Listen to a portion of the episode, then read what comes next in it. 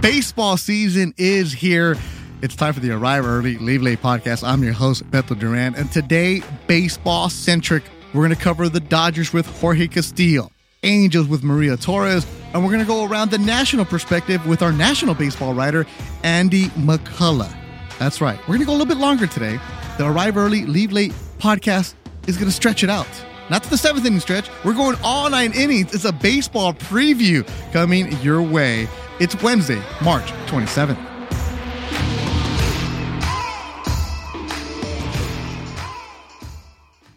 Before we get into what the regular season grind is going to be, which is every three days you're on a plane following the Dodgers around as a beat reporter, what's it like living in Arizona for six weeks in spring training?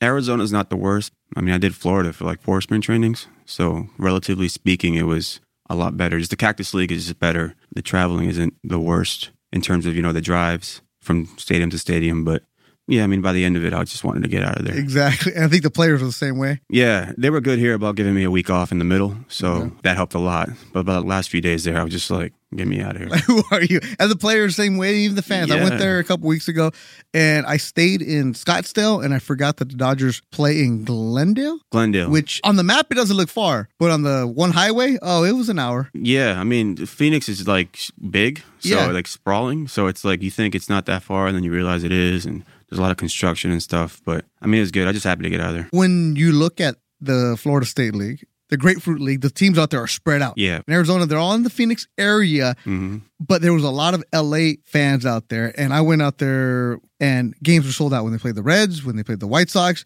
And it just felt cool for the fans to be out there. And I'm telling people, you know, you're watching guys who are going to be in double A right now, but the Dodger fans are so excited just to get a glimpse of their team. Have you learned to understand a little bit of the rabid fan base that the Dodgers do have? Yeah, I mean, I have.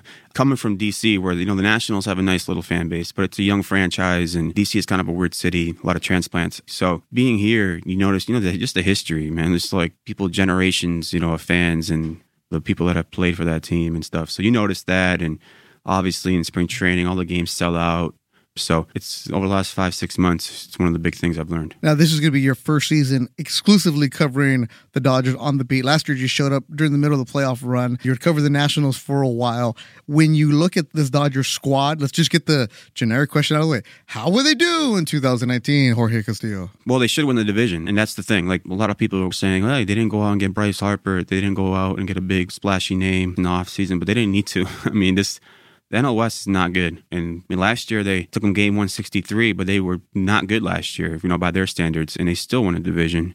You know, six straight division. So this year it should be seven, unless something crazy happens and somehow the Colorado Rockies win the division or something. But the division's not that good, so they'll be in the playoffs again How was Dave Roberts this spring? good. He got a new contract, so I'm sure he's feeling a little more secure now with the contract extension. Seems at ease. The big move they made there in the offseason was trading Puig and Kemp. I think that helped the clubhouse out a lot. I think it's a different vibe in there now, so he seemed to be in good spirits. Why do you say it's a different vibe? Well, I wasn't around a lot last year, but my impression was that this team's a lot different. The clubhouse just not having Yasiel around and You sound like Plaschke now. You're a Yasiel hater. No, I'm, I'm not. not- I'm not. I'm just- again, again, like I'm going off conversations that I've had, you know, on off the record. No, because the Dodger fans love to say that Plaschke hates Yasiel and that he takes it personal with them. And we had this conversation with Plaschke on the previous podcast. But Yasiel is a lightning rod. Either you love him or you hate him. And I've been on the side where he loves me one day and hates me the next day. And I don't know where I'm at with him. And I see the way he's treated people great. I saw how he treated people really bad. There's just something about that guy that he can't get out of his own way. But I could see why the clubhouse would be different without him. And that's the impression you got. Yeah, I mean, he was tough to deal with. And I think by the end of it, the Dodgers, they kind of figured out how to deal with him um, last season. Towards the end, he, he was playing hard and stuff, and stuff that you just kind of take for granted. You know, players should be playing hard, but with him, it wasn't always the case. So I think just a, sort of an addition by subtraction there. Their outfield depth isn't what it was last year. But, you know, they got a guy like Verdugo, a prospect coming in. He's going to be the fourth outfielder. So they're fine there. So, yeah, I think that puts Roberts at ease a little bit, less babysitting, I guess, in the clubhouse. So that's a good thing. these teams when they walk into spring training in middle February, there's some teams that are, hey, we're gonna surprise people. And you know that they don't really believe that. There's some teams that know that they're gonna be at the bottom of the barrel and guys are just going through the motions. Talking to some people with the Dodgers, they said the organization always expects to be playing in October now. Like that's the attitude. Like if they don't, it's a failure. That's got to be something different too, where you walk in and you just say, you know what, we're gonna be there. Watch out for us. Yeah, I mean, obviously, six straight division titles, two straight World Series appearances. I mean, this is a veteran team. They're deep. They're very good. They're in a bad division, and they should win. You know, they should be in October, and that's how they kind of plan things out. I mean, Clayton Kershaw not being the you know the opening day rotation, they're they're thinking, forget now. Like we need him in the playoffs. What's the deal with Kershaw? Bum shoulder, and it affected him last year. That's why his slider wasn't very good. That's why he was more hittable last year. And it's probably something he's going to have to deal with this season. It flared up on him last month. They're taking it easy with him. I think he'll be in there by the middle of April, is, is sort of the projection right now. But it's something he's just going to have to deal with. What was he like to deal with this spring? He's fine. I've never dealt with him before. Um, he answered questions. He obviously doesn't want to talk about his situation. He's one of those guys, you know, he's very competitive. You can tell right away. He reminds me a lot of uh, Max Scherzer in that regard, who I covered with the Nationals. So he answered questions. You know, it's pretty much every day. Hey, how, how was that bullpen? You know, live BP. Yeah. You didn't throw in a curveball today. You know, that kind of stuff. So he was professional, and it's a situation that he doesn't want to be in. When you look at spring training, what's your routine? What is your day like? Because it's completely different from a normal regular season. So take the listener behind the scenes wake up too early. Usually clubhouse is like eight fifteen, so you try to get there a half hour before that. In the um, morning. Yeah, in the morning. We get into sports so we don't have to wake up early, bro. Yeah, man. So it's like it's like now starting on Thursday, you know, for the rest of the season, I don't have to wake up that early, basically, except for some day games. So it's kind of just a strange schedule. I mean, spring training is just way too long. Spring training was literally created for guys who weren't working out during the off season back in the day. This is a full time job. So get there at eight o'clock, whatever. Do forty five minutes, hour in the clubhouse. You know, meet any interviews, get guys. Soon after that, Robert speaks. There's a workout, and go out back and watch the guys work out. You know, bullpens, live BPs, batting practice. And then after that, there's a game. You don't stay for the games, do you? No, we do. Yeah, but you stay for the whole game. Yeah, but we actually. I mean, I was only in the press box for the actual stadium a couple games. Usually, just during the media room watching on TV because it's kind of a long walk between the clubhouse and the stadium. So when the pitcher comes off, the starting pitcher, you talk to the starting pitcher during the game. Oh, really? Yeah, because they leave because it's spring training and so they want to get out there. So say Kershaw pitches three innings. As soon as he's done, he talks to you, and yeah. then he goes home. Yeah. So do you go home too? No, we, we, we stay through the end. I'm man. trying to take care of you. No, so because then Roberts talks after the game, so you stick around. I actually left. The only time I left early was actually Saturday, their last game there, because Roberts left too. So I was like, I don't have to be here. Yeah, I, and people were saying, oh, I go to work, I work nine to five, but I'm trying to get you behind the perspective yeah. people here because in spring training, you're not going to interview number 84 at a game. So just trying to see what you do back there. And it's a lot of developing relationships too, right? Where if the guys see you there every single day, they're going to actually open up a little bit more to you, wouldn't they? Yeah, that's the hope. And I think it happened a bit here. Like they just, it's not even just like talking to them every day, just them seeing you. They kind of respect that and, and realize, you know, it's October and there's a million people around. They'd be like, oh, this guy's been around since day one. And, you know, I'll give him an extra minute or so. My day one fans right there. Here we go. When you think about the stars on this team, you know, Puig was the guy that a lot of fans were buying his jersey. Kemp had his fan base. Justin Turner, you wrote an extensive piece about him.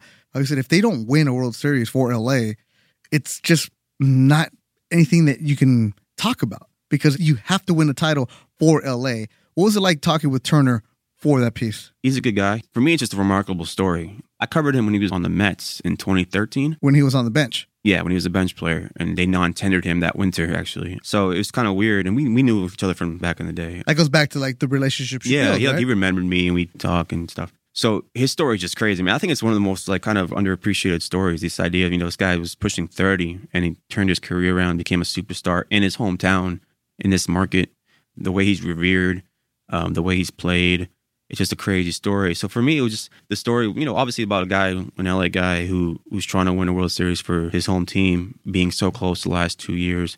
Also, a guy who's 34 and he's kind of defying convention here. You know, baseball's getting younger and younger. Front offices are deciding, you know, once you hit 30, man, you're downhill. Mm-hmm. You know, we're not going to sign you to that deal. Who do you think you are? That kind of thing it was funny when I talked to him about it. He's like, hey, man, like these teams are, for some reason, I think everyone who's over 30 like, sucks. And it's like, that's not the case. I mean, he's an example. Like, he's, he's one of the best hitters in baseball, and he has been the last, since he's been here, since five years. Not too long ago, Justin Turner used to go to Laker games in a Laker jersey and sit like in the 200 level or sit, you know, like nobody, this is when he was with the Mets. Now the dude can't go anywhere without getting mobbed. Right. And testament to the hard work that he's put in and the change in his hitting approach. And you wrote a story about the development of these new hitting coaches. The Dodgers front office has decided to, they no longer have a hitting coach, they have a hitting strategist. Well, he's a hitting coach. Robert Van Scoyoc is the hitting coach. Okay. And they have a hitting strategist, Brant Brown. so they have two works with them. titles. They have two different guys. Yeah, then they're basically like co-heads. You know, it's like a hitting, A hitting coach and hitting strategist. they call it the hitting department, which is kind of just fascinating in its own right. So it's a hitting Wait, wait, you're department. serious about Yeah, they call it the department. The whole idea is Like we have an HR department, we have a PR Right. department. The Dodgers have a hitting department. Yeah, so it's kind of a new term being thrown around. But the whole idea is the last 10 years, baseball, the pitching side has, you know, all this data is going into, you know, into pitching and pitcher usage. All that is going on the pitching side and hitting has been left behind. And, um, you know, baseball's trying to change the rules to have more balls in play and all that stuff to make it more exciting. It's because, you know, pitchers are striking out guys because they're throwing 99 miles an hour. Everyone's throwing 98. So the whole idea is have the hitting side catch up. And the crazy part is that, you know, this guy's, he, they hired him when he was 32 years old. Who's that? Robert Van Scoyoc. He's the hitting coach. They hired him in November, 32 years old, never played pro baseball, had two very forgettable stints in JUCO and community colleges here in California. You know, he's younger than Justin Turner. And like, so when he got hired, people were like, who's this? So that was kind of what I attempted to do is kind of figure out who he is, his lineage, why he was given this job, and what the idea is. And basically, it's um, to use all that data, the video, to help hitters sort of catch up and be better. And then who was the other guy? Brant Brown's the hitting strategist. So these guys all And you can go and check this out on the LA Times Yes. website. It's all archived. Jorge did an excellent job profiling these two. I'm just trying to get the cliff notes here. they all go back to this guy named Craig Wallenbrock. 72 year old man. Yeah, so they all like under his like tutelage have you know become like hitting coaches. Brant Brown used to work with this guy out of a sort of a warehouse. Van Scoyoc got lessons from him in high school, so he's known Brant Brown since he was in high school, 15, 16 years old. So the whole idea is to use this data to um, have these guys kind of patch holes so they're not like susceptible to certain pitches and whatnot, and just be complete hitters. I guess is the just for me the crazy thing is you know baseball's a very traditional sport, and Brant Brown played in the major leagues. Scoyoc didn't play any pro ball. With the Dodgers organization, they're very forward thinking. Mhm. And when I went to spring training, I saw the bullpens the guys were throwing. And it used to be guys were throwing a bullpen and you'd have a coach behind them and a guy standing there and kind of, you know, messing around. Now there's machines behind each player. There's a machine between the catcher and the pitcher. It just looks so robotic. Baseball is changing, it's transforming. It's not what you grew up with. Definitely not what you grew up with a couple years ago. It's not when you came into when you were covering the Mets. How are the players reacting to this? So the thing with Van so if you're listening to this right now, like why is this guy the hitting coach? Well, his most successful student is JD Martinez, who over the last few years has become probably not the best hitter in baseball. He's he's up there. He's turned his career around, and Van Scoyoc was his guy. That was he was his coach. as a private hitting coach. Yeah, coach. he's a private hitting coach. Andy McCullough wrote a story. He caught up with JD Martinez and he talked to him about Van Scoyoc. And Martinez was like, hey, I learned more with this guy who never played a pro game than I did six years with the Houston Astros, who he began his career with. So he swears by this guy. So that gives you credibility when you go into a clubhouse and, you know, one of the best hitters in baseball is like, yeah, that's my guy. I mean, Van Scoyoc had been a hitting consultant with the Dodgers a couple of years ago. Last year, he was a hitting strategist with the Arizona Diamondbacks. So, and then also they, they signed AJ Pollock, who was with the Diamondbacks. And I talked to him and he's like, yeah, this guy, he knows his stuff. I would have him over my house to hit in the cage before games. So that helps. it's interesting to see the evolution of the game and like there's a lot of people are like oh we shouldn't do that we shouldn't do that people used to be scared of cell phones people used to be scared of the computer it's Mhm. the evolution of the game at the end of the day though you still got to have guys that have that mentality of let's go out there and let's just beat up the other team Yeah, this is an extreme example of the best players aren't usually the best coaches or, you know, GMs, whatever. Michael Jordan's never, once he the owner of the, the Hornets, he hasn't done magic as a coach Yeah, oftentimes the best coaches aren't the best players. So this is a very extreme example of that. But he has credibility in that clubhouse. Guys believe in what he's saying. They think he's good at his job, and we'll see if it matters. when you go and you look at this team and you're going to be around them a lot and your social media is Jorge Castillo. you get your own name Yeah. I- no way Yeah. So uh, when I was at the Washington Post, I had somebody like contact Twitter. And oh you got a guy Yeah, I, had, I, had, I had a guy. and, uh, no, but the, some dude had it and like he hadn't tweeted in years. I was like, can I have this Twitter handle? Because I used to have my middle initial C, so it's Yeah. two C's. But All right, look at you. You're Cleaned it up. All right, Jorge Castillo cleans it up at the LA Times. When you do get into the grind of the season, do you know what you're getting yourself into covering the Dodgers on a full time basis with the expectations and the fans in the city? Yeah, I mean, I've kind of noticed it, you know, these these few months. I, mean, I know it's going to get a little crazier now with the season starts, and I'm writing every day and covering real games and stuff. So I had an idea, just kind of being here in LA, being around a lot of people like wearing, you know, Dodgers stuff, and You notice that? yeah, it's a lot more prevalent than in DC. The baseball preview, uh, the LA Times did a good one. Uh, the podcast, we're getting a preview, but I don't think you're ready for opening day at Dodger Stadium with 55,000 people. I don't think you're ready for the traffic. Oh no, I'm getting there early, man. I'm getting there early. I'm leaving late. Is that wait, isn't that what we, we arrive early, leave late? go, That's what we go. do here. Yeah. Jorge Castillo, appreciate you. Good luck to you this season on the road, and we'll be checking in with you. We'll be calling you. We'll see what you have Yeah, to say with up. us. Hit me up. I appreciate it. Jorge Castillo must follow for Dodger fans all season long. He'll take you behind the scenes into the clubhouse and let you know what the Dodgers are up to. He'll be traveling with them. It's called the Beat Reporter. First year on the beat for him with the Dodgers full time. And with the Angels, we've also made roster moves here at the LA Times, covering the Angels for the first year exclusively. Maria Torres is our guest now, right? Your name Maria Torres? It's Maria Torres. We got that for sure. You've got it. What's your full name? Maria what? Maria del Pilar Torres. Maria del Pilar Torres. Can you not roll your R's? Torres or Torres. No. Oh, what? You never heard that? Torres? Look, my name is Beto Duran, right? Uh-huh. I've heard Beto Duran, Bert Duran, which is my alter ego. uh, I've heard all kinds of names. What have you heard growing up in Georgia? Uh, Marie, Marie? Okay. Mariah. Oh, me and Mariah. Yeah. Go back like. Yeah, Those are the main ones. all right. Yeah. So you grew up in Georgia? yeah. You went to Georgia Tech? Oh, no, come on. Uh, We've discussed this already. I went to the University of Georgia. you're a which is proud bulldog as you're roll, folding your arms right now. Don't get mad. We just met. Don't get mad at me. no, here. I'm not mad at you. I know why this is coming up, Dave. It's your first uh, appearance on the Arrive Early, Leave Late podcast. So before we get into the Angels, the team you're going to cover, let's get a little background on you here. This is just my second year as a beat writer. I covered the Royals last year for the Kansas City Star. Okay. Before that, I was a prep sports writer there. So this is basically year three for me. You're on the fast track. Yeah. it has been pretty quick. Okay, that means you're good. If the Uh, LA, no, no. hey, hey, let me say it for you. You are an excellent writer. I've read your stuff before. I actually used to read you when you're in Kansas City. Oh, cool. Well, because when you're in this world, you should know what's going on. So I'd always read the previews when the Royals were coming to town to play the Angels. So I was like, okay, you always you see the clips, and you're like, okay. And then when you see a Latina name, you're like, oh, who is this person? And you just take pride in who you are and where we're from, and we try to help each other out. So when you come to town, how did you end up at the LA Times? Angel reached out to me. Our sports editor. Yeah, he reached out to me in like late July or so, and we just kind of started talking. And I came out here for an interview in August and ended up starting here mid September. It's one of those cases of you never know who's writing, who's watching, who's listening, right? It was crazy. I was definitely not expecting to hear from the LA Times like four months after being promoted to be the lead beat writer on the Royals in Kansas City. So, Did you think he was messing with you? no, I didn't think he was messing with me, although maybe I should have. You ever been to California before? Once when I covered the Angels here, when I went to the Angels Royals series here last June. Well, welcome to the LA Times. You're a baseball fan?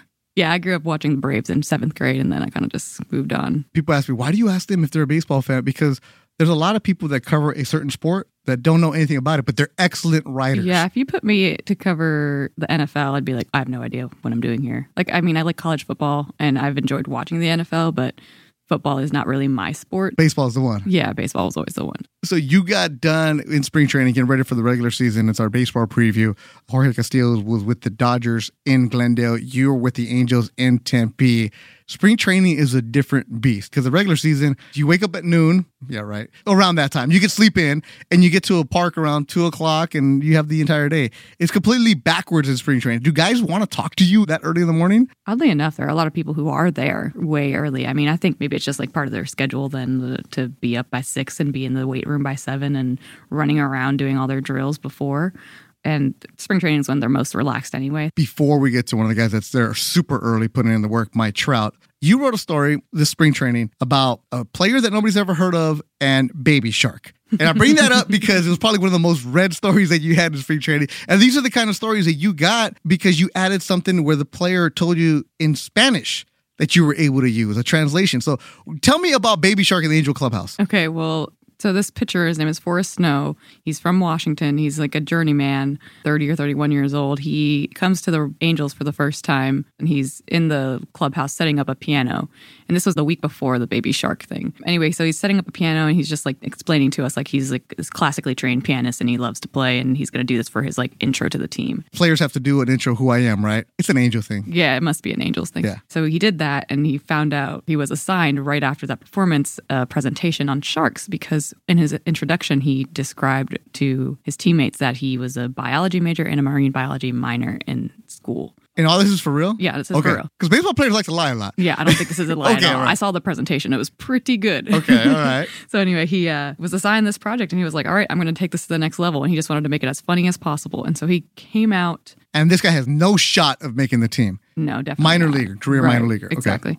So he comes out dressed in a shark onesie. It's a blue and white shark playing the Baby Shark theme song. From there, it just launches into this presentation on sharks, and it goes from the types of sharks you'll see, the number of shark attacks that are, you know, resulted in deaths. What else is part of it? Like reproduction of sharks, a whole bunch of stuff. And uh, yeah, it was a great, great presentation. That's why I like reading spring training stories because I respect and admire the reporter so much because you're trying to get something that nobody else has. And Albert Pujols and Trout are going to get a lot of notoriety. But if you're the middle reliever or if you're the fifth starter, Oh, yeah. are you really getting any kind of attention? I've noticed that just in the terms of social media attention on certain players. Like if I'm not writing about Pujols or Trout or Matt Yeah. Harvey is a new one, for the most part, those aren't going to get as much attention. And they have like Cole Calhoun, love watching him play. Mhm. Andrelton Simmons, love watching them play. They have great ball players out there, excellent organization, good front office, good people behind the scenes, excellent broadcasters.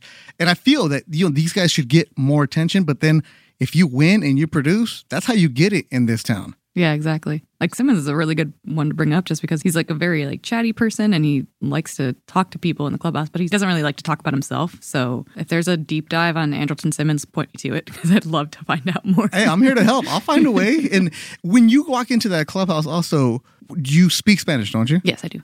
Fluently or you just- Fluently. okay, so you under like I speak it, I understand it, but there's sometimes I'm getting lost. I'm like, I don't know what you guys are saying sometimes. Mm-hmm. But that ability to be a baseball writer and speak and interview these guys in their native language, how much of an advantage is that for you? It's huge. I mean, a lot of teams like emphasize English lessons for Spanish speakers. So most Spanish speaking players don't need translators, mm-hmm. but there are a couple who prefer or are more comfortable speaking Spanish and then have a translator. Then when you have that translator, things just get lost. I mm-hmm. mean, the lost in translation thing is not a cliche. So it's an advantage to me to be able to know exactly what they're saying because if they say something and it's not picked up by the translator, then I have something that no one else does. And second, like I don't need a translator. I could just walk up to them anytime I want to and just sit down and have a chat.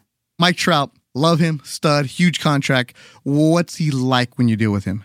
he's kind of reserved too and everyone knows this he's a pretty boring guy like most of what you know about him is that he, he loves the eagles mm-hmm. he loves the weather likes to chase weather and loves baseball that's pretty much it I think in that order. Yeah. yeah He's a interesting guy where he Yeah. really is that small town guy. So yeah there's not really the not- attitude, I guess. yeah like the not much to him i don't mean that like in a negative way at No. all i think he's like that's exactly who he is i think he presents himself exactly the way that he is Yeah, it's I don't need attention. Like his signing a huge extension came at ten o'clock in the morning, like while the team is practicing. That way you couldn't talk to him, make a big deal about it. That's so Mike Trout, where it just the less attention, the better. This clubhouse, though, when you look at it, when they get them onto the field, how can they compete this year? they need their starting pitching to step up. I mean, they just need to not be injured. I think if they're not injured, they're going to be better than they have been in the past. I think that's the number one flaw for them is that they've just been devastated by Tommy John surgeries and whatever there is that could possibly like affect a pitcher and they just need to be healthy on that front. Matt Harvey was a big deal when he was with the Mets and with the Angels. He's not. What was his nickname? The Dark. The Dark, Knight. The Dark Knight. Mm-hmm. What kind of nickname does he have now? He's not the Dark Knight, right? Yeah. He's not intimidating. He's trying to find his career, isn't he? Yeah, yeah, he is. The resurging The Resurging Knight? The resurging knight. I don't know. It's kind of boring. I don't like it. I like Dark Knight, but he's not the Dark Knight anymore. No, no, he's not the Dark Knight, but the Angels need him to perform. Yeah, they need him to be the Dark Knight. That would be great. If he could really like recapture some of his magic, the Angels maybe wouldn't be that bad off.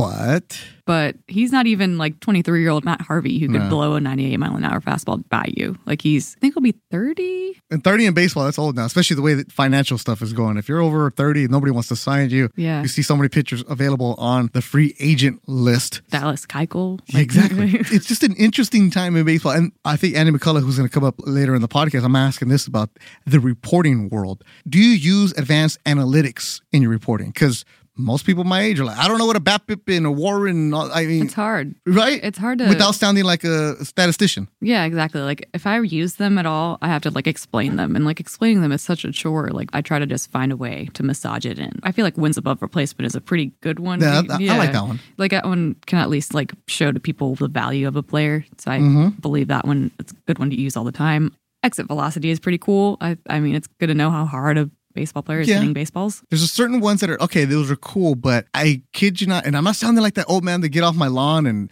the way when I grew up, we used to play. Like I know the games must advance, and I like it. There's different things like putting wins for a pitcher is just like dumb now because Right. if, if a guy can come in and throw one pitch, you get to win. Yeah. Uh, but there's also got to be that balance of using the analytics and then also telling a story there. Like, That's why I wanted you on the podcast because you're somebody younger. You understand this world Mm-hmm. compared to me, where I cared about 20 wins and uh, the batting average of a player and RBIs. Like now, those stats are out the window for a lot of people. Yeah, because it's all luck driven, really. Right. Whereas you have like other things like OPS plus that measures production in a better way. But do you have to use some of this stuff in your stories? I don't think I have to. I use it if I want to, like try to quantify like a point I'm trying to make. Because at the end of the day, it's just baseball, right? It's just baseball, exactly. I think that's a good point. There's a lot of people who want to be the smartest person in the room when it comes to this stuff, and I, like, and I'm trying to keep it as simple as possible as somebody Can you throw a ball hard? Can you hit it far? Like, Yeah, it's like really, ball, hit ball far, Yeah. throw ball hard. Like, like sound Neanderthal about it. But when you look at these front offices too,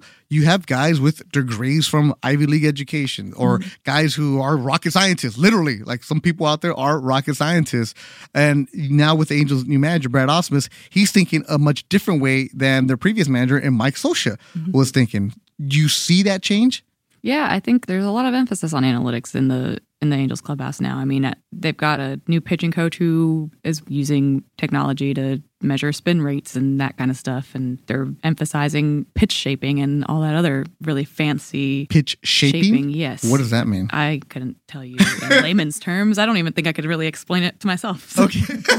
well, then there's your uh, assignment for the rest of the There you season. go, yeah. Write a story about pitch shaping. Shaping, yeah. You did write a story about their new pitching coach. Yes. And what he's bringing and how some of these players that are younger are adapting to him while some of the older pitchers are still not resistant. They just don't quite understand. it, Right, right, exactly. It's like it's a totally new frontier for them. The Angels didn't really have this kind of stuff for them before. Are they one of the last teams to adapt? I don't know if they're one of the last. I, I don't really know. But it's been a while for them. It has been, but it's been like the last couple of years that teams have started to implement this. So the Angels and several other teams did it for the first time this year. This is the first season where you saw those machines Yes. when they're throwing a bullpen, like you see the guys back there. Yeah, they're using exactly. it. Yeah, you wrote a story about how one pitcher Mm-hmm. just threw a pitch in the bullpen and then went back and looked at the machine and Yeah. let- moved his fingers around. and was like, oh, That's all you need to do. Yeah. Like they have a laptop plugged into this video camera that's positioned right behind their heads as they're throwing a pitch. And if they want to replicate that exact pitch, they can look at the video and see where their fingers are positioned on the baseball. Instead of just saying, how did it feel? Let me try to replicate that. Here's the actual data to show you. Yeah. So that way you can really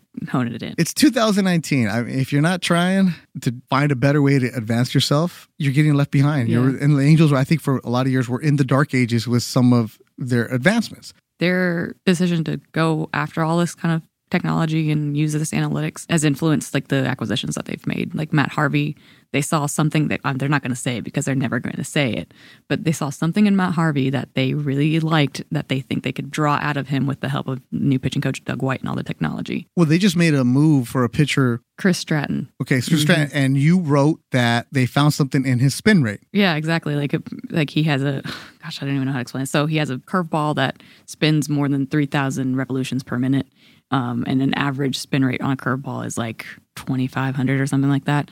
If you've got a spin rate that high level, then you should be throwing that curveball like way better than it's coming So out. So they're thinking they're going to take a chance on this guy. Yeah, exactly. When you graduated from Georgia, did you think you'd ever write about a spin rate? I had no idea what that was. What'd you major in? Journalism. You did want to be a writer. Oh yeah, yeah. You wanted sure. to be in the press. I wanted to be in the press. I don't know, like the print, like when I started at Georgia, we still had a newspapers major, but that was like my very first year, and then they changed it. So Okay. the newspapers didn't exist anymore. Well, here at the LA Times, the newspaper exists. It's growing, it's thriving, and we are evolving. Our editors are thinking outside of the box. That's why we have a sports podcast. There's Mm-hmm. videos. You can check that out. Maria Torres, your social media is? Maria underscore Torres three. Do you have an Instagram too? The same one. Same Yeah. one? Mhm. All right, so you're putting on Instagram like your road travels and different Yep. stadiums? You'll see pictures. All right, cool. So for the young people, go to Instagram, follow Maria underscore Torres three. The old people like me, we're gonna go to Twitter, Maria underscore Torres three, where we're gonna try to figure out what's going on with the Angels all season long. Maria, appreciate you as always. so for Maria, who's covering the Angels on a daily basis, now let's get the national perspective. Andy McCullough, you used to be a beat writer, and a beat writer is a person that travels with the team, sees the team more than you see your family. And now, Andy McCullough, you've been promoted the national baseball writer. So that means you never have to go to baseball games ever again, right? More or less, yeah. I look at this as an early retirement at 31. 31, you get to retire. Yeah, that's So you hope. know what? The way that baseball is going right now, 31, nobody's going to sign you. That's right.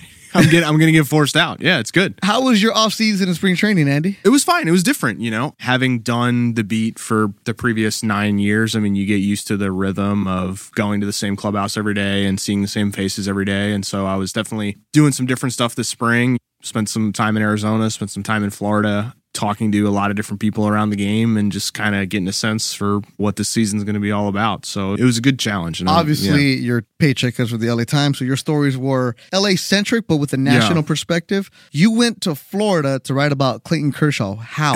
Why? well, yeah. I mean, I think if you trying to think about how to write about the Dodgers without writing about the Dodgers, I guess look at things through an LA sort of prism. I thought CC Sabathia was a really interesting case because you know I covered CC Sabathia with the Yankees, and I remember I was there the first year when his stuff really backed up and his performance really suffered, and that was in 2013. And he's been a pretty useful pitcher since 2016, but in the middle there were three pretty difficult seasons for him.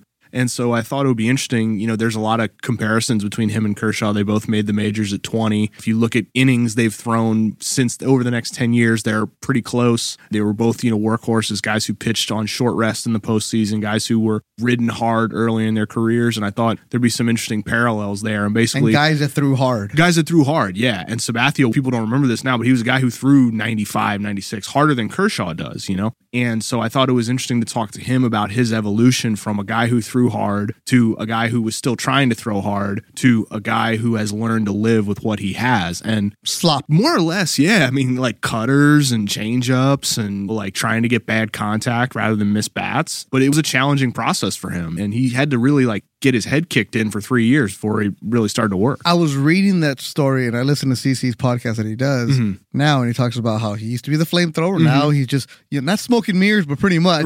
But then that's Yeah. everybody that's a baseball player Right. or a basketball player. You're dunking out of the gym, and next Sure. thing you know, you're old man game, and you have to be stuck to the ground. Has Kershaw realized that he needs to make that transition? I think he has, and I think he's made some changes in that regard. But it's what a lot of these guys say. You know, Andy Pettitte and CC Sabathia, Dan Haren, Jered Weaver, guys who lose velocity. It's one thing to know it, and it's another thing to implement it. And Sabathia talked about how at times when he would be pitching, he would be going well, and then he'd be like, "All right, you know, I got this. I'm back to being me." And then he would go back to doing the things he had done in 2009, 2010 when he was still elite, and that's when he would give up a home run or something like that. And so I think this season is going to be a really interesting test for Kershaw to see if he can take what he knows he has to do differently and actually implement it. That's going to be a real challenge. when you walked around different clubhouses, whether it's in Arizona or Florida, they know you. Andy McCullough, LA Times. What are you doing here? I get that question a lot. Actually, Aren't you the Dodger guy? Like, Yeah. what are you working on? What are you up to? Yeah, I get that question a lot when I talk to guys who I've seen before. They're like, "You still work for the Dodgers?" I go, "No, I never worked for the Dodgers." but yeah, guys don't know the difference. They really have no clue. But yeah, it helps to have. I usually just say searching for a purpose. Uh-huh. You know, just like looking for meaning in day to day existence. I mean, that's my usual answer. Okay, And then and then they don't want deep to. here. All right. Yeah, then they don't want to talk anymore, and so it, it ends the small talk. It's good. When you look at the Florida spring training Yeah. experience. It's different, right? The teams are so spread out, two, awful. three hours away from each other. Unlike Arizona, where a lot of Dodger fans, Yeah. they go and it's right around the great. corner. Angel fans are right there in Tempe. Yep. It's a good, fun experience. Florida just seems like the players are like, I want to get out of here. Yeah, I mean, Florida, I did it for four years with the Mets and Yankees, and it's awful. And I remembered it being awful, and then I went back this year and was like, this man, this sucks. like just driving three hours from Tampa to Fort Myers or something like that in the middle of the night. Not the middle of the night, but at like 7 p.m. when you've been up since 7 a.m. The travel stuff. And so, yeah, it's like And I know people listening are saying, I don't care about it. You're still going to baseball games. Yeah, but it's still a grind. no, I mean, I, I mean, whatever. I, I, I love my job. I'm just saying it, it sucks driving three hours.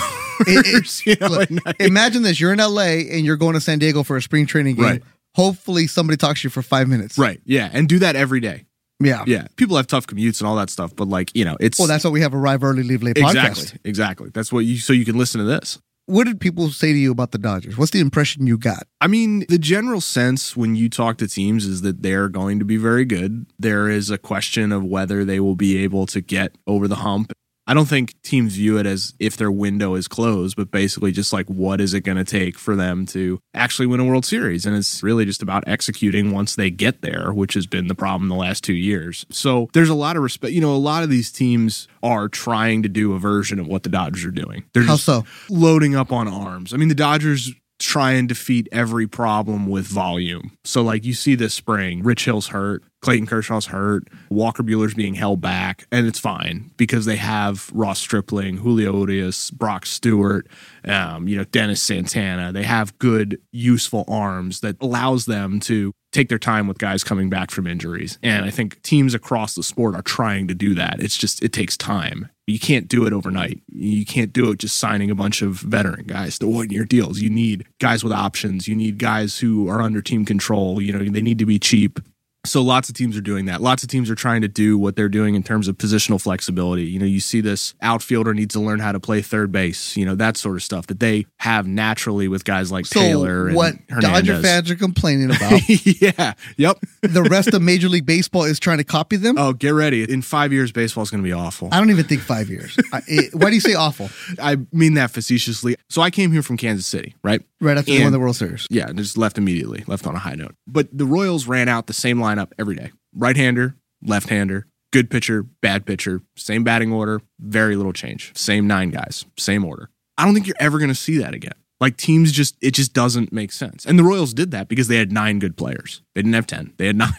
Teams understand how unlikely it is to get through a full season doing that. And so they want to optimize. They want to put guys in the best situations. And so they find the guy who can play three positions and try and get him 400 bats. The Yankees are doing it. The team with more financial resources than anyone else didn't sign Manny Machado this offseason. They signed DJ LeMahieu. DJ LeMahieu's a second baseman, but they already have Andujar and Gleyber Torres and Troy Tulowitzki and Greg Bird in the infield. So DJ LeMahieu was signed just to rove and to play third base, to play second base, you know, sometimes play first. And like that's becoming the norm now. With baseball, I grew up playing it, loved it. At one point, we all thought we were going to be Fernando Valenzuela and pitch for the Dodgers, right?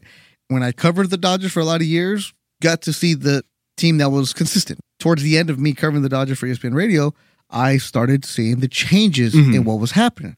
Now I go as a fan, and I'm not trying to sound like that old guy, and I'm only 40, but Yeah. I don't recognize who any of these guys are. Yeah. And with the change of the rosters, Right. the overhaul, the way that the Dodgers running guys every 10 days, the way Mhm. they're able to manipulate the farm system and the rules. And that's great for the front office. Right. For the fan, it's tough. Yeah. But at the end of the day, as a fan, don't you want to have your team playing in October? Yeah, I mean, it gets down to like sort of an existential question like, what is the purpose of this endeavor? Like, number one, it's to make money for the owners. That's the number one Well, purpose of the endeavor, right? Number two, is it to build a product that your fans care about, or is it to build a winning club? Most teams think that if they build a winning club, fans will care.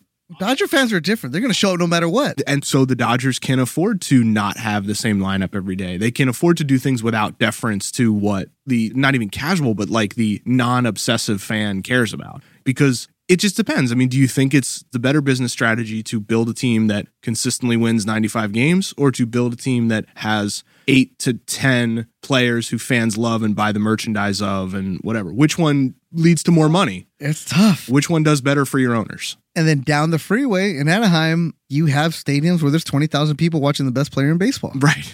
and they gave Mike Trout a huge contract. He's probably underpaid for what he got, for what he brings. And you wrote a column about this how, yeah, they signed Mike, Mhm. but Yeah, I mean, I looked at it as like it was a commendable but it's the easy thing. Mike Trout has never won a postseason game.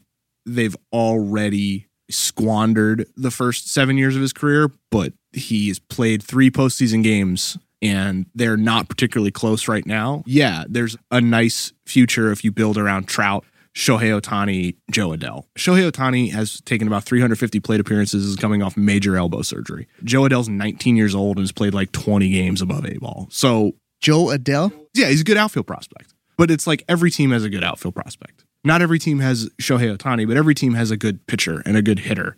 Now that you're a national perspective guy, Trout signing with the Angels, what was the reaction?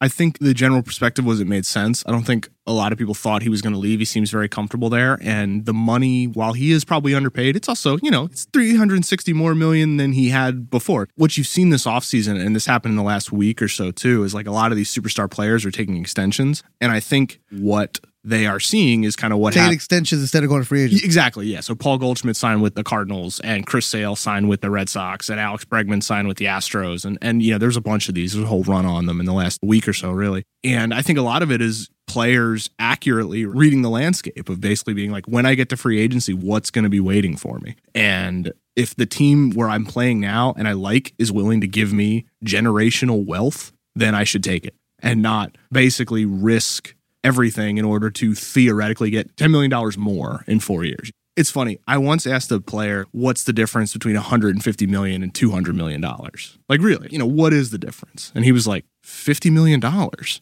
You're like, "Oh." I think players are moving away from that mindset where they're understanding that there's a huge difference between 150 million dollars and 50 million dollars. Take the guaranteed money. Are the owners cheap? Are the owners squeezing the labor? Yeah, of course. That's what they do. Like that's how capitalism works. Is you know the owners control the means of production. So like players are recognizing, I think, that there are opportunities to get generational wealth, and they should take them. You've covered the Mets, Mets, Yankees, Royals, Dodgers. so your job now is going to be fly around the world. Hopefully, yeah. Japan, Venezuela. Maybe Venezuela. Yeah, Okay. could do that. I mean, I think it's still going to be a lot of things on the Dodgers and a lot of Dodger centric stuff, stuff like the Sabathia story, you know, looking at the Dodgers through a slightly different lens. But yeah, I mean, I think there's been a lot written this winter about the labor situation, about rule changes and all that stuff. I find a lot of that stuff honestly really tedious, you know, Mhm. like I, I haven't asked about it. because who cares? I haven't asked about WAR and BABIP and and uh, on all that other stuff because I don't recognize it. Yeah. You're a advanced analytics guy, aren't you? I am, but I think I use it to bolster arguments rather than be the sole source of it, I guess. Like, there's some writers, and I'm going to say it, they're younger, and we know who we're talking about. They don't work at the LA Times, who are writing stories with so much analytical Yeah. information in. I didn't take economics for a reason. I didn't take math classes in college Yeah. for a reason. I want to read about a guy who is upset at the manager or at the team. Tell me human interest stories. yeah, stories are- about people. And I think that's why we love baseball. Yeah. It is a generational thing where you tell stories about a certain player. And yet, maybe the numbers help you over the years. Like we all know Hank Aaron's amount of home runs Mhm. and the, the batting average, all that other stuff. But at the end of the day, he could throw far. He could hit Sure. far. He could, Rickey Henderson and the, his style. Right. Is that getting lost now in the baseball journalism storytelling? I'm 31, so I'm not Oh, exactly you're, you're washed up, man. I am washed up, but I'm not exactly old by conventional standards. But I think a lot of younger folks who came into the game in terms of writing came in through the analytical side rather than the journalism side. Like, I'm passionate about journalism. A lot of people got into baseball writing because they're passionate about baseball, which is fine. You can still do good work. But I think there is something being lost in that regard when you find the coverage of a team is dominated about like spin rate or framing if I never read another catcher framing story, I'm okay. I'm with you. The only catcher framing story I want to read is a bunch of pitchers on the record saying they hate their catcher. That's good. I, I'm all for it. I'm, I am all for animosity. I love reading about hate. Yeah, we like human drama. You know, you like guys saying interesting things. Like I thought this guy Noah Syndergaard from the Mets like popped off at his organization Yes. the other day for like making them go to Syracuse for a weekend. That's great. That's the stuff I want to read about. That's why your CC Kershaw story was really interesting because he also threw in there that all this new fangled stuff that they have out there, at the end of it, just go throw the damn ball. Yeah. Like just throw it. Just pitch. Yeah. And I think there are still those stories out there. And I think you know, that's kind of the void we're looking to fill is to just write about people. Okay, so if you want to get back on the podcast, don't write about analytics. Don't write about labor shortage. Don't write about business. Don't, I don't want to hear about TV deals. I want to hear about guys that hate each other. That's what I'm trying to do. Okay. That's what I'm trying to So- do. Uh, you might have me back on the podcast in a couple weeks. Okay, you might be on every single week. I was telling Jorge Castillo this. Plaschke gets big numbers on the podcast because he tells stories. It's the arrive early, leave late. Let me go behind the scenes. Let me go into the clubhouse. Let me go into the locker room. Let me know what's going on on the field. I don't need a calculator for a podcast. I think analytics has a place. Yes, it does for the It's- front office. Let them do the job. But it's useful, like if you're writing a story about Mike Trout, it takes a sentence to use analytics and say, this is what his WAR has been over the past seven years. This is what he's had every year. He's never played with a teammate who's been half as good. That's like two sentences. That's it. And you just use it to make the rest of the point, I guess. It's like a supplement rather than the focus of what you're writing about. Are you going to Dodger opening day? Yeah, I'll be there. How cool is it? It's fun. You know, you get to see all the luminaries, all the celebs come out. Dylan Hernandez. Nah, we're gonna edit that out. it's something special at Dodgers opening, and I'm not saying Yeah. this as somebody who grew up in LA, having been to many different parks where you see opening day. I know in Cincinnati they have a great one. Mm-hmm. I've heard Toronto's fantastic, but Dodger Stadium because the fans show up at eight in the morning in the parking lot. I mean, uh, Elysian Park down the Mm-hmm. street, and you can't leave until eight o'clock that night, anyways. But when that stadium is filled, that fourth deck. People don't understand how cool it is to be in Chavez Ravine. Yeah, I mean it's a special building. There's a ton of history there, and you see it during the postseason. It sounds different than a lot of places. I mean, lots of places sound loud, but there's a vibe there that is really unique. So it's a privilege to be able to cover stuff like that. How come Mike Trout can't get that kind of noise at Anaheim? Well, his team stinks.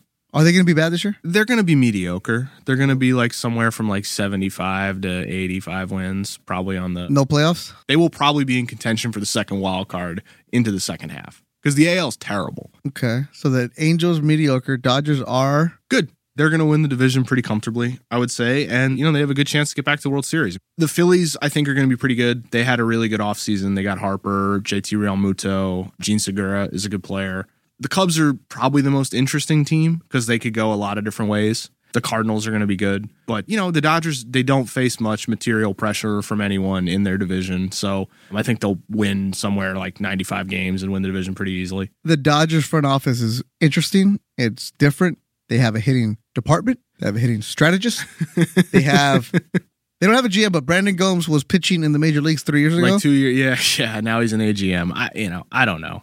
How is the Dodgers front office functioning? How do they work? Because it just seems like very secretive. They're still trying to sort out how they work because they had a pretty set system with Andrew Friedman and Farhan Zaidi in terms of responsibility and stuff. When Zaidi left to run the Giants this offseason, that's a pretty big void to fill. So they've kind of chopped up Farhan's responsibilities and parceled them out to various people. So Brandon Gomes takes a slice, and this guy Jeff Kingston they hired from the Mariners takes a slice. This guy Alex Slater, who'd been in the office, takes some. And so it's kind of like basically the way it had been was that Andrew Friedman was the final say on things, but Farhan Zaidi had a lot of room to make decisions on his own and do things. And now basically the buck completely stops with Friedman. So Friedman's been in charge of this obviously since he got here in 2015, but he lost his number one sort of lieutenant and just the bandwidth to replace him has been spread out. Interesting organization. It's Yeah. not what you grew up on, Dodger fans, but do know this that they are trying their best to get to the World Series. Uh, I, you know, their best. They're trying. Really, not their best? No, they're not trying their best. Why not their best? Well, because then they'd have like a five hundred million dollar payroll. Oh, see, I knew how to get you. I knew how to get Well, you. I mean- because you were always good. Then I knew if I say their best, they're not trying their no. Here, here's why. Here's why I said that right there. yeah. Because having gotten to know you a little bit, whenever I say somebody's trying their best, you always like no. Well, because then you're because then you're saying that they're doing everything within yeah, their power. all right, They're here we go. And now we the podcast can start. They're not. They're absolutely not. I'm right there because you wrote about how they should have done more, I think their offseason was fine. but they should have done more. They could have done more. Yeah, they could still sign Dallas Keuchel. They could still sign Craig Kimbrel. They could have gone more aggressively after JT Realmuto, Mhm. um, who they let go to a team in the Phillies who might be their chief rival over the next five years for the National League supremacy. You know, Why didn't they?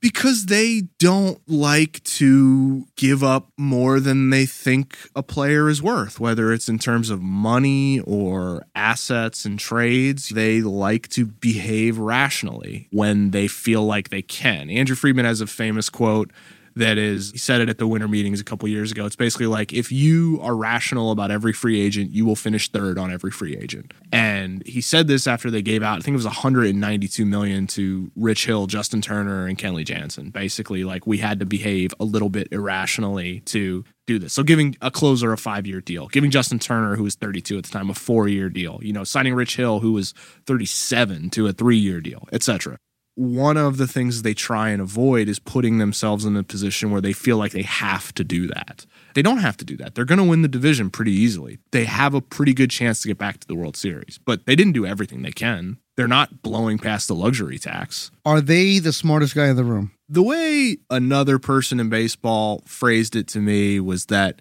if the Dodgers aren't thinking it, then they think it's not being thought. I think they're pretty smart a lot of things they're doing with pitching, with roster construction, with how they manipulated the 10 day DL to the point where it got changed back to a 15 day DL. I think they're ahead of the curve on a lot of things. I do think the main issue would just be spending. You can always spend more. Ownership can always spend more. Especially when you got it. And if you want to argue that they were smart in free agency to stay away from Bryce Harper or stay away from Machado, that's fine. But I'm not totally sure why they weren't more aggressive on JT Realmuto considered the best catcher in baseball. Catching was an area that they felt like they needed to improve because they were losing Yasmani Grandal, and they let him go to a team in the Phillies who's going to be a, possibly a real headache for them over the future. Andy McCullough, national baseball writer for the LA Times. I want to go on a road trip with Andy McCullough and okay. do a podcast. Arrive early, leave late, behind the scenes with Andy, and I want to tell people what it is like following the national baseball writer. Yes, that will be very sad. I look forward to that. Hey, there you go. Andy McCullough. Your social media is McCullough Times on Twitter. McCullough Times. We'll appreciate you as always, Andy. We'll talk to you soon. Baseball really is a grind. It's starting in March, and hopefully for these teams, it goes through October. As always, the LA Times sports section will have you covered not just with Maria Torres and Jorge Castillo and Andy McCullough, but our columnists will be out there. Our video department will be out there. Our social media squads will be out there. LA Times will have baseball covered for you. Whew, let me take a breather here. You know, might, might need somebody out of the bullpen to finish up this podcast. Nah, nah, I'm gonna finish strong. As always, the Arrive Early, Leave Late podcast, produced by Dave Wine, engineered by Mike Heflin, Angel Rodriguez is the sports editor. Fidel Martinez handling all the social media for the podcast. As always, go to the podcast page, latimes.com slash podcast, latimes.com slash podcast, not just for sports, but for all the podcasts the Times produces. I'm your host, Beto Duran, reminding you to rate, review, share, subscribe, let everybody know that the LA Times is doing the Arrive Early, Leave Late podcast.